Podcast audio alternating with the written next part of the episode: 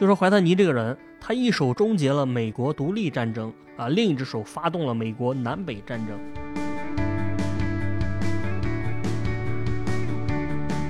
就是他直接带了十把枪过去，就带着十把枪就去这个总统办公室了。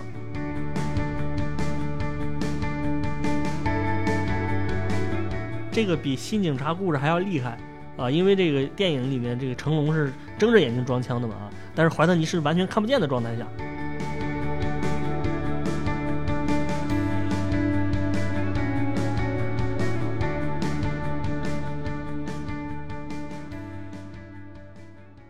听众朋友们，大家好，我是范米阳，欢迎大家收听这一期的迷音电波节目啊。那我们今天聊的话题呢，跟战争有关，跟设计也有关。那么战争和设计就是听起来有点八竿子打不着，对吧？就是好像两个完全不搭嘎的一个东西啊。但实际上，我想说的是，战争和设计的关系非常密切，而且我们可以有点 有点夸张的说，就是现代设计其实就是起源于战争。我觉得这么说稍微有点夸张，但是也不是太，但是也不是太夸张啊。那为什么这么说呢？是因为现代设计呢是依托于一个基础啊，这基础就是说批量化和标准化的大工业生产。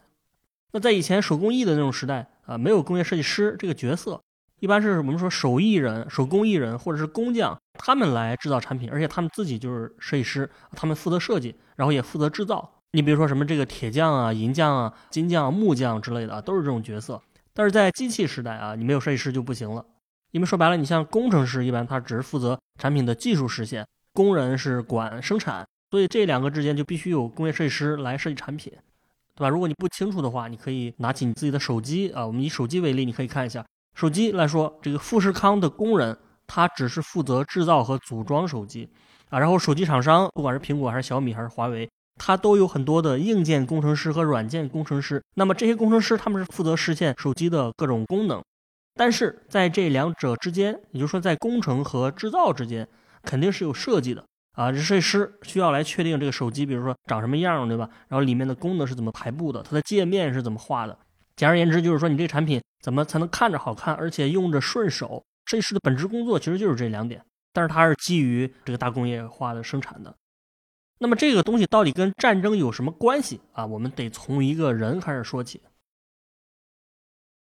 这个人呢，他的名字叫伊莱·怀特尼啊，怀特尼，他是一个美国人，而且是美国刚建国的时候这么一个人，对吧？然后他的身份呢，他是一个商人，同时他也是一个发明家啊。那么这个人他的 title 有很多，比如说有的人认为说他是什么美国制造体系之父，那这所谓的美国制造体系啊，其实就是指的刚才咱们说的批量化和标准化的工业生产，只不过是呃一百年前、两百年前这个体系在美国发展比较好，所以大家一直叫美国制造体系。啊，另外呢，还有人说他是现代工业设计的奠基者，也有这种说法。但是我认为有一个对怀特尼的评价是，我觉得比较巧妙或者非常有意思的，就说怀特尼这个人，他一手终结了美国独立战争啊，另一只手发动了美国南北战争。这个说法很有意思啊。你想这样一个单薄的人的话，他也不是军事家，他也不是政客，但是他就终结了独立战争，发动了南北战争，对吧？他怎么会发动和阻止战争呢？你想，在美国历史上，它本土一共也就打过两场这个比较大的战争，就是独立战争，让它从一个殖民地变成了一个独立的国家啊。另外是南北战争，就是林肯打的嘛，北方的联军去解放南方的黑奴，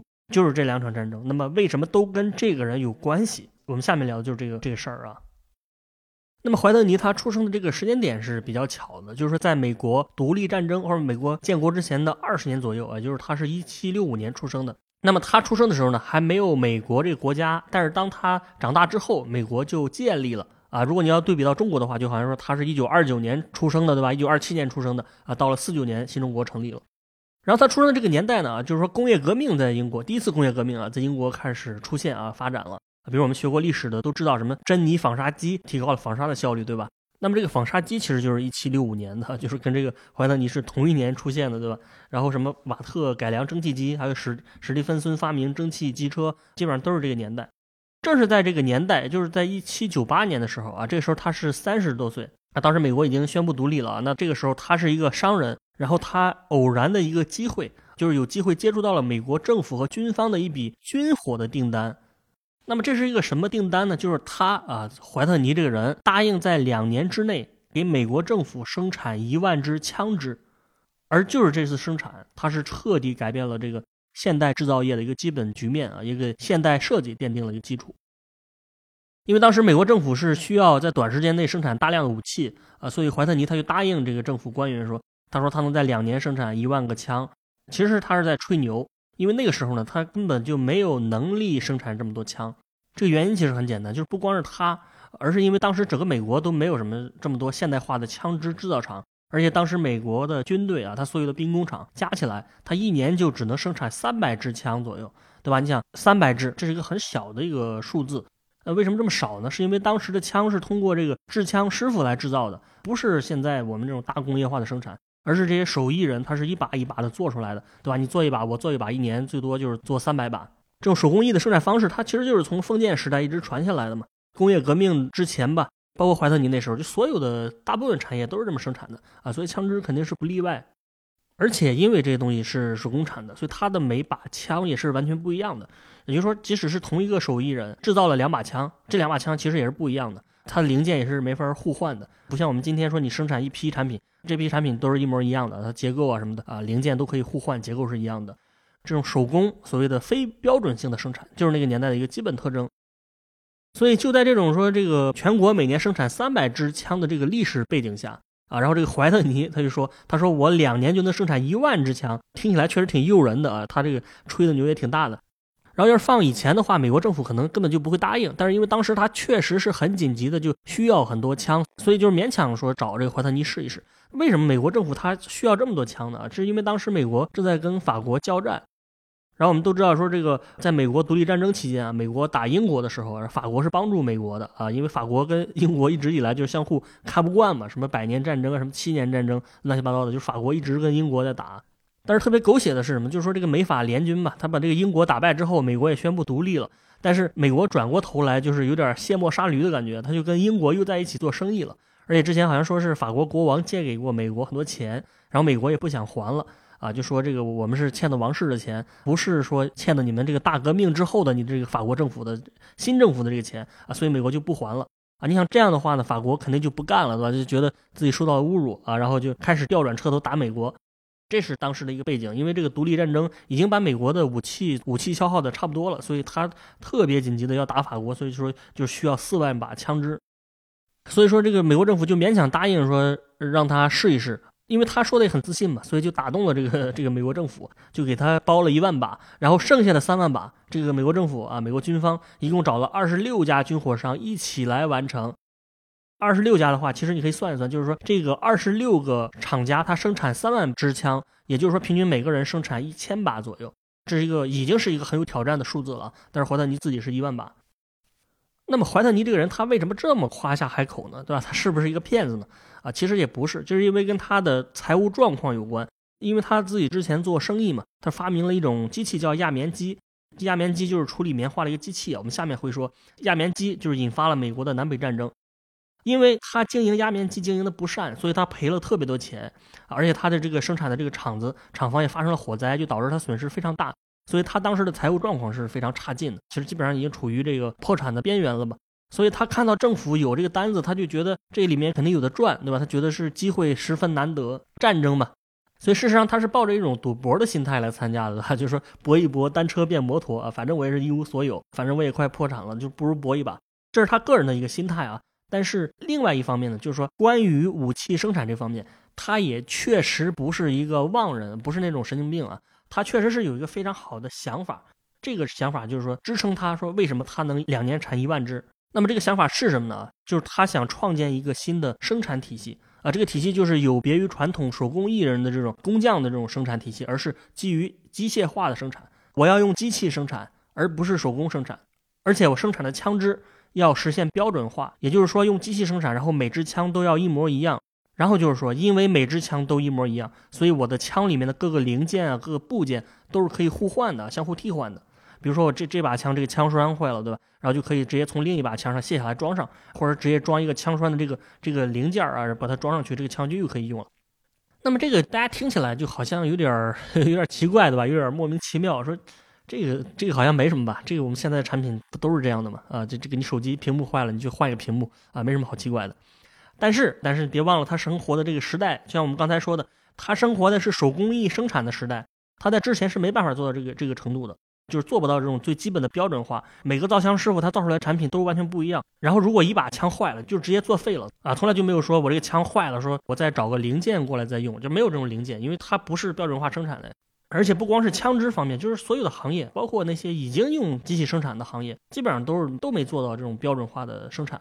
就算是用了机器，其实当时来说，它本质上也就是对传统方式的一种补充，把其中某一个环节改成用机器，它效率提高。但它绝不是我们今天的这种完完全全的这种以机器为主，就是实现彻底的标准化。所以也就是在这种情况下嘛，就是怀特尼他就认为，觉得这个手工艺生产的这方式太落后了，然后效率又低，成本还高。我觉得怀特尼的这个标准化的这个想法，其实就是有点像我们现在听什么 Web 三点零，对吧？什么 NFT 啊，什么这个元宇宙，差不多，就是觉得是先进科技的感觉。怀特尼呢，他自己对这个看法是很自信的，他也是一个非常有行动力的人，所以他就用他最后的一笔钱，在这个美国啊，这个东北部的这个纽黑文这个城市，在这个城市的郊外郊区啊，他建了一个枪支制造厂。这个纽黑文其实它的位置是在纽约和波士顿之间啊，就是东北部那个这个新英格兰地区啊，他在这儿造了一个现代化的枪支制造厂。然后他这个厂房呢，就是完全按照标准化的这个生产思路来建立起来的啊，就不是以前那种厂房。你比如说，他研究了这个枪支的一个结构啊，把这个枪分成了几个大部分，然后每个大部分又，比如说这里面又包括了几个小零件。然后这样就把这个枪支分解成了最基本的零件，对吧？就是枪支包含多少零部件，你也是完全知道的。然后它工厂里面不同的分区，不是每个分区都生产完整的枪，而是每个分区生产不同的零部件啊。然后你把这些零件生产好了之后，再用它把这个枪支组装起来，这样就不是原来那一支一支生产，而是先生产零部件，然后再组装啊，是这样一个思路。另外就是说，他生产这个零部件，他还想用一些非常现代化的，就是当时来说现代化的机械设备，比如说他用到什么金属模具啊，他还购买了这个什么铣床之类的啊，用这些方式，他目的很明确，就是说一切为了标准化服务，提高枪的精密度，减小误差啊，然后做到把每一把枪啊每一个零件都能跟其他枪里的相关零件进行互换。对吧？听到这里的话，大家可能就觉得有点热血沸腾了，是吧？就就觉得说，当然我也说的挺激动的啊。大家说你不用讲了，对吧？我已经知道了，后面肯定就是说怀特尼使用了标准化和批量化的大工业生产，然后两年之后他就造了一万支枪，然后就获得政府的这个赞誉，然后企业也摆脱了破产啊。而且这种生产方式还影响了全世界。故事似乎是应该是这样的，但是啊，但是我们的故事还真不是这样，就是他采用了这种方式，两年之后他的这个 deadline 到了。但是怀特尼最终生产出了几把枪呢？是零把。他折腾了半天，他购买了这个设备，他开这个工厂，但是一把枪都没生产出来。也就是说，他的想法挺好，而且也确实做了很大的努力。但是时间到了，他发现根本就没有什么成果，对吧？就是一通操作猛如虎的，回头一看原地杵，任何成果都没有。而且这个时候，别的军火商，就是那二十六个供应商吧，他们已经把另外的三万把枪支已经交上去了。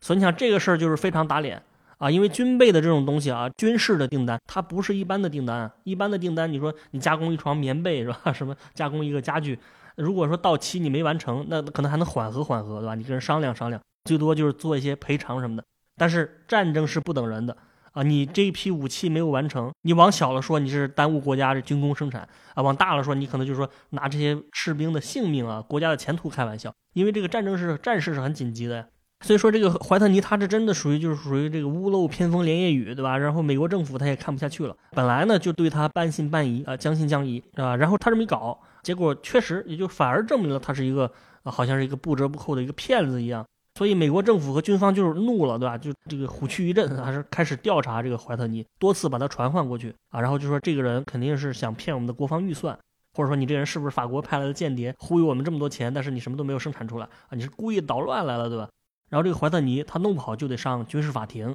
所以眼看就是玩完了。如果他这个时候就 game over 了啊，我们今天也不会讲他了的哈，今天也没有这个人了。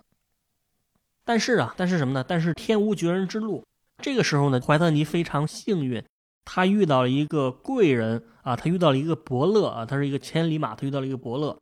那么这个伯乐可以说是挽救了他的事业，而且保住了他的性命，就把他保了下来，说刀下留人，对吧？就是我们这个还得观察一下。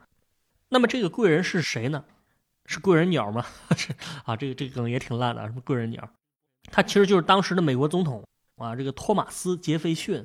这个杰斐逊总统，大家可能或多或少都听过一点啊，就是他在美国的地位是很高的，他是美国的第三任总统，同时也是美国的这个开国元勋啊，跟这个华盛顿啊、富兰克林并列称为美国开国三杰，对吧？如果你想拍一部美国的建国大业啊，这个杰斐逊肯定是领衔主演。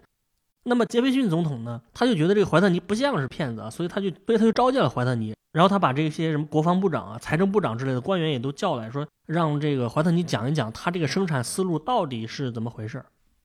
然后这个总统呢，他之所以信任怀特尼啊，其实也是有原因啊，其实是因为这个杰斐逊他以前在法国当过美国的这个驻法大使，他在法国的时候呢，他其实是看到过这一类的标准化的生产思路。因为法国当时的一个军火商，他其实也有过这种标准化生产的这种经验实践吧，就是说用这个机器来生产。但是因为法国的这个封建行会的这个势力啊，它比美国要强大的多啊，所以这些行会啊、什么手工艺人啊，他很反对这个东西。所以这个东西最终他在法国没有发展起来。但是啊，但是这个杰斐逊他就觉得这他一直想着这个东西，他觉得美国应该抓住这个机会弯道超车，所以他就说抱着这个试一试的态度啊，来召见了这个怀特尼。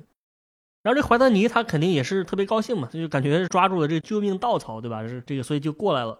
然后他也是非常想，呃，证明自己清白，就是想跟总统和这些军方高官当面展示他的这个标准化的生产这个思路，对吧？就说我这个确实不是忽悠人，而是真的可行，只不过现在还需要一段的时间来继续打磨、继续研发，对吧？这个东西不是两年内能建立起来的，所以他就想说服这个总统嘛。他想了一个什么样的办法呢？就是他直接带了十把枪过去，就是带着十把枪就去这个总统办公室了。那么到了这个总统办公室之后呢，他简单介绍一下之后，他就直接把这十把枪给掏出来了啊，然后就开始了他的表演。表演是什么表演呢？就是拆枪表演，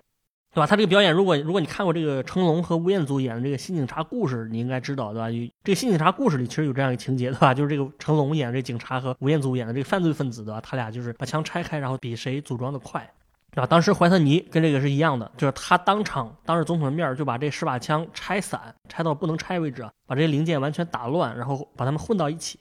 然后呢，他就从这个零件里面啊，就是开始挑选部件，然后在很快的时间内就组装出了一把枪出来。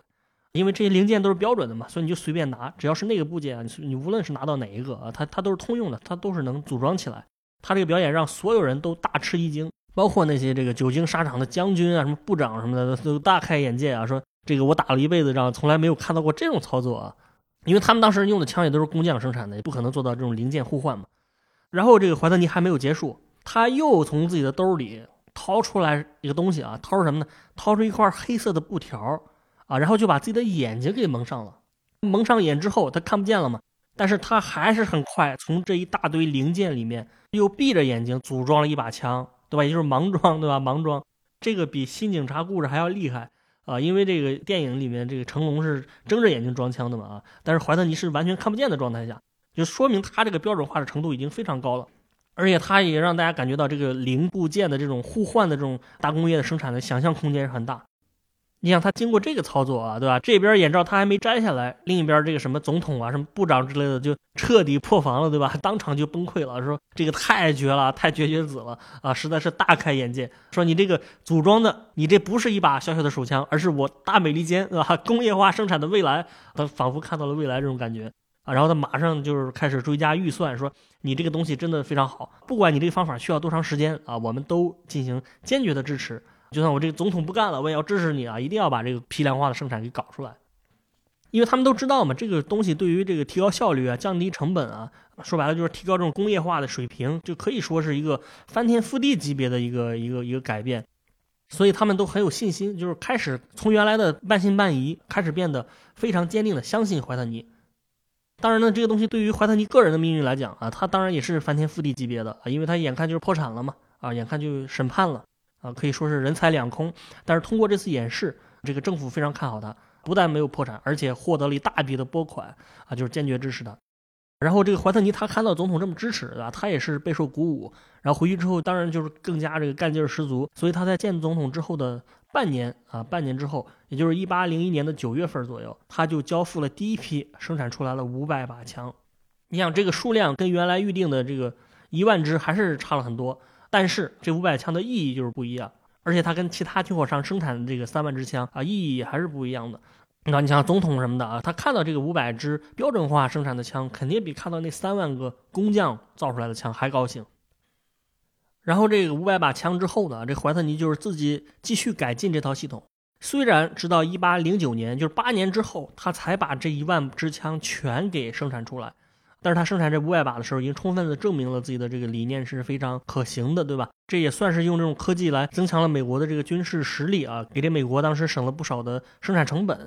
后面军方就对他变得非常信任啊，只要是有这种枪支或者小型武器的订单，基本上就给了这个怀特尼了啊。那从他自己来说，他就是肯定就成了一个非常这个实力雄厚的军火商嘛。啊，怀特尼个人是功成名就，但实际上呢，他可能自己也没有想到的是，他这套理念对于整个社会的推动作用其实更大，就是远超出他最初的最狂的这个想象。因为他一开始想的呢，其实就是用这种方式来这个用于战争嘛，就适用于这种紧急的军事需求，对吧？因为战争你就是短时间内消耗大量的武器嘛，对吧？你看最近这个俄罗斯的这个战争嘛，对吧？他不到一周的时间，可能就是五六天的时间，他就几十架战斗机，什么上百辆坦克就直接全部给打光了，更别说这个普通的枪啊，还有子弹，它消耗的就更快了。所以说，当时怀特尼是觉得战争是有紧迫性，所以适合这种标准化的这种生产啊。但是他自己没想到的是，到了十九世纪中期，也就是说一八五零年之后，这个标准化的生产就不光用在军事领域了，而且开始走向民用啊，也就是说在民用领域被广泛使用。所以这个时期，美国很多行业都开始建立起了这种，呃，就是英语来说就是所谓的这个 mass production 啊，mass production。这个 mass 这个单词它就是大批量的意思嘛，然后这个 production 就是生产嘛。当时包括说各行各业吧，包括这个钟表啊，呃，缝纫机啊，什么打字机啊，还有家具啊，还有农机啊，还有自行车、火车车厢，它都开始采用这个大工业生产来提高这个生产效率。所以这也是为什么这种方式被称为是美国制造体系嘛。它之所以这么叫，也不是说完全是因为这是在美国原创的，而是因为这种方式是起源于美国战争期间，而且在美国用的最多、发展的最好，所以它叫美国制造体系，而不是法国制造体系或者说什么英国制造体系。那么这里我要多解释一句，就是说我们印象中工业革命好像就是起源于英国，但是实际上啊，因为欧洲的这种手工艺的文化比较强大，手工艺的政治力量也比较强大，所以他们本身搞这机器生产是有阻力的。但是美国它就没有这种负担嘛，因为它是一个很新的国家，所以说这个工业革命虽然是起源于英国，但是到了一八零零年之后，他们这个欧洲国家，你包括英国也好，法国也好，它都被美国给超越了，这是美国它的一个优势。其实你想想，这也是为什么之前这个特朗普啊，他一直是想说什么把制造业留回美国，对吧？美国制造，其实就是因为他在以前是美国确实是很擅长这种大工业制造的，只不过后来这产业链转移到中国，对吧？转移到越南什么，转移到其他国家了。另外就是我们今天的生活当中啊，包括我们生活的方方面面吧，包括什么汽车啊、手机啊、什么吹风机啊、圆珠笔啊，还有什么面包啊，包括你的泡面啊、指甲刀、化妆品啊，可以说我们今天生活的这种所有方面，它都是大工业生产。啊，手工艺人已经非常少了。前段时间演的那个什么电影《爱情神话》，它里面不是有一个修鞋匠嘛？就是这个这个角色，我觉得很搞笑，对吧？他但是这种角色实际在现实中是已经不多了。反正我在上海生活这么多年，从来没有见过是那个这种修鞋匠啊。这种角色已经不多了，对吧？即使有，它也是勉强维持，或者说一些高端品牌在使用。所以这也是为什么我们从设计的角度来讲，我说啊，这个设计工业设计其实起源于这个战争，就是因为怀特尼的这个基础上发展出来的。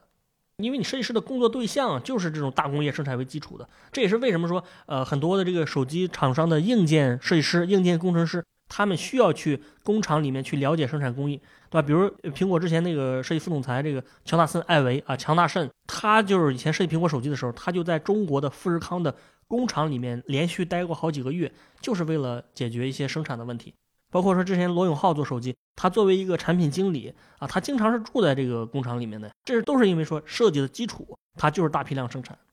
那么怀特尼这套大工业标准化的生产思路呢，在美国是不断的完善，然后到了一八五零年之后啊，美国产业界就开始把这些原来的这些机器生产的各个方面进行一种优化或者综合吧，就发展成了所谓的这个流水线生产。我们都知道，这个亨利·福特在一九零八年，他使用流水线生产这个 T 型车，大幅度的提高了效率，然后降低了 T 型车的一个价格。但是实际上啊，但实际上流水线本身并不是福特发明的，福特只是把流水线推向了一个高度。实际上，在福特之前呢，美国的各行各业都已经在使用流水线了。比如说，我们在之前《汽车与马车：一个百年谎言》那期节目里面说的啊，说这个马车大王威廉·杜兰特。他其实就是呃也在使用流水线生产，而且它的时间比福特要早二十年左右。而且就算是福特本身的它这个流水线，他也是去参观一家这个屠宰场的时候得到的启发。也就是说，畜牧业也是很早在使用流水线这个宰猪宰羊什么的了啊。那么福特呢，不是发明者，但是他把这个流水线用到了一种极致啊，因为这个汽车它的生产流程肯定要要比什么屠宰场要复杂很多嘛。所以这个福特流水线呢，它在高峰的时候，它能做到每每二十四秒钟就生产一辆汽车啊，这个效率是非常高的，而且成本很低，对吧？就是福特 T 型车第一次推出的时候是九百美元左右，但是几年之后呢，它就不断降价，最后它的这个最低配的版本到了二百多美元就可以买。可以说福特它是做到了说他自己宣传的说让每一个美国人都开得起车。就在大洋彼岸的德国啊，也有一个福特的粉丝啊，这个粉丝就是阿道夫希特勒嘛。然后希特勒他特别欣赏福特的流水线。他也很喜欢这个 T 型车的这个理念，所以实际上他搞这个人民汽车，他就是模仿福特。因为你福特，你说什么让美国人都买得起车啊？然后我希特勒就搞了一个什么，让每个德国人都开得上车。然后福特是说要把汽车的价格降到五百美元以下，对吧？然后这个希特勒他就说让每辆汽车的价格降到一千马克以下，就德国的这个货币。他为了对标 T 型车，他就让这个保时捷的创始人，对吧？费迪南德保时捷，他设计了这个甲壳虫汽车。那后来二战之后呢？人民汽车这个车厂也就变成了大众汽车啊，就是现在这个 Volkswagen，对吧？那么这个大众的品牌，它的德文的意思啊，其实就是希特勒说的这个人民汽车，只不过它这个名字在中国翻译成了大众，对吧？这是德国，然后包括法国的什么雪铁龙啊，它其实也是学的福特的这个流水线的生产，包括这个什么苏联啊，当时这个苏联的领导人也是非常赞赏福特的这个流水线生产。而且各个国家的这个大工业生产其实都是福特的徒弟啊，都是都是福特的徒弟。另一方面，福特说白了，他也是怀特尼的这个徒弟，所以也是受到了这个怀特尼的这个美国制造体系的影响。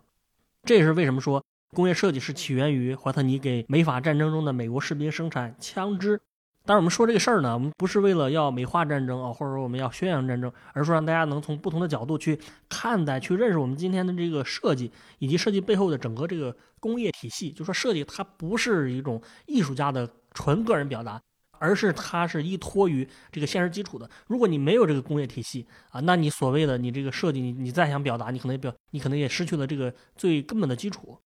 这是我们今天的节目啊。但是，但是我们还是要需要稍微填一个坑，就是我们开头说说为什么怀特尼的这个压棉机造成了美国的这个南北战争的爆发。这个我们简单的来说一说，我们就就是不不讲细节了。就说怀特尼在制造这一万支枪械之前啊，他发明了压棉机，然后他成了一个制造压棉机的一个商人。这个压棉机是什么东西呢？我们知道这个棉花，它在采采摘之后，里面有很多这个棉籽，就棉花种子在里面。有这个种子，你是不能把棉花用于生产的，所以你需要手工把这个种子摘出去。这是一个非常非常效率低、非常耗时的一个步骤，可以说棉花生产界的一个头号难题，对吧？但是怀特尼发明这个压棉机就是自动来摘种子，所以他就让这个最麻烦的步骤变得不麻烦了，对吧？所以它效率提高了好几倍。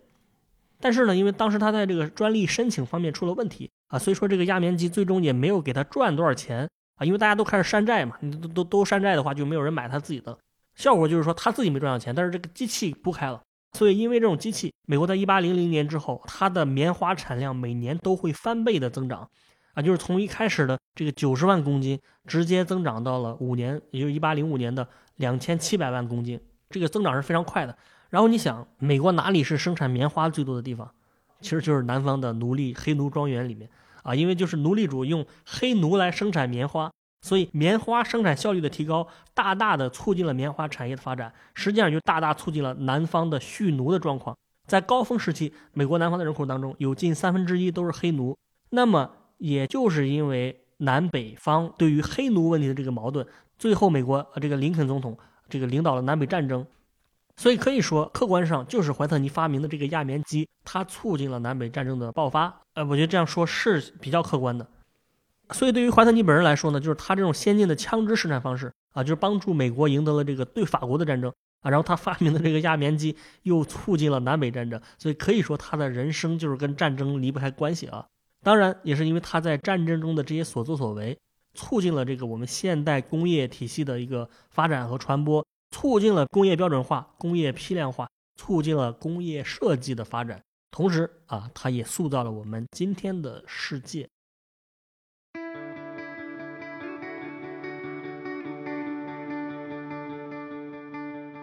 今天的迷音电波节目就到这里，感谢大家收听。我们的背景音乐是来自于青岛的乐队阁楼演奏班。那也欢迎各位朋友们在小宇宙、喜马拉雅、网易云音乐等不同的平台上关注我们的节目，关注迷音电波。再次感谢大家，我们下期见。